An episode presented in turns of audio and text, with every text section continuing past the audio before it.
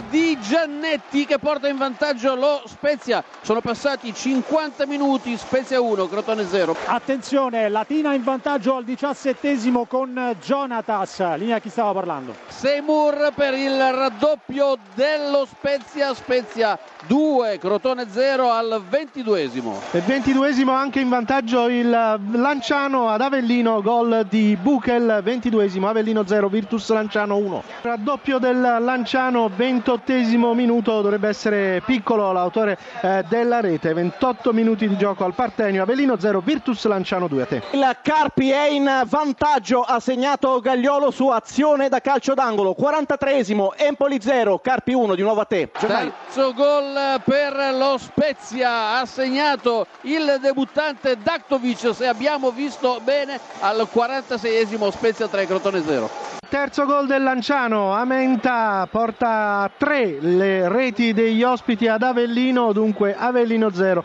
Lanciano 3, a te. Attenzione, interviene Empoli, Tavano contro Colombi, calcio di rigore per la squadra toscana, decretato per un fallo di Gagliolo sullo stesso Tavano. Andiamo a vedere Tavano, prende la rincorsa, il tiro, battuto Colombi, il pareggio dell'Empoli. Dunque al nono minuto, Empoli 1, Carpi 1, di nuovo a te.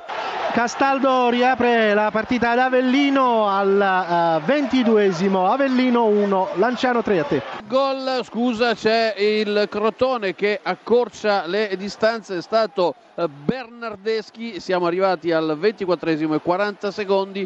Spezia 3, Crotone 1. Mancosu ha portato in vantaggio proprio pochi istanti fa il Trapani sugli sviluppi di un calcio d'angolo, il nono battuto dalla squadra siciliana. C'è stato un tentativo da parte della difesa della Regina che ha provato a respingere la traiettoria proveniente dalla bandierina, poi Mancosu è intervenuto e ha scaraventato in rete con l'estremo tentativo di Pigliacelli che ha provato in qualche modo ad evitare il gol ma non c'è riuscito e dunque al ventottesimo minuto il Trapani è passato in vantaggio a Reggio Calabria, l'autore del gol Mancosu. Pareggio della Regina, attenzione, Barilla su calcio di punizione, a te la linea. Attenzione il Pescara, prova a entrare all'interno dell'area di rigore, in questo momento messo al centro Maniero, davanti alla porta non arriva, ancora il Pescara, il gol, c'è il gol del pari di Manie, di, eh, Manie anzi di Antonino Ragusa che ha, ha spostato il pallone e Maniero ha messo il pallone in porta.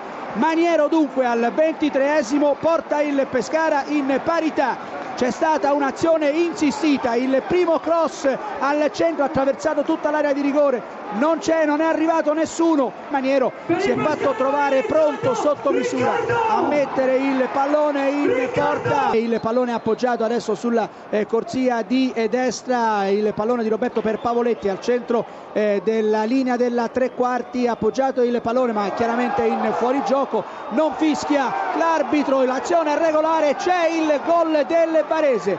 Ci sembrava fuori gioco, invece il pallone è stato messo in porta da eh, Di Roberto esattamente al 32esimo.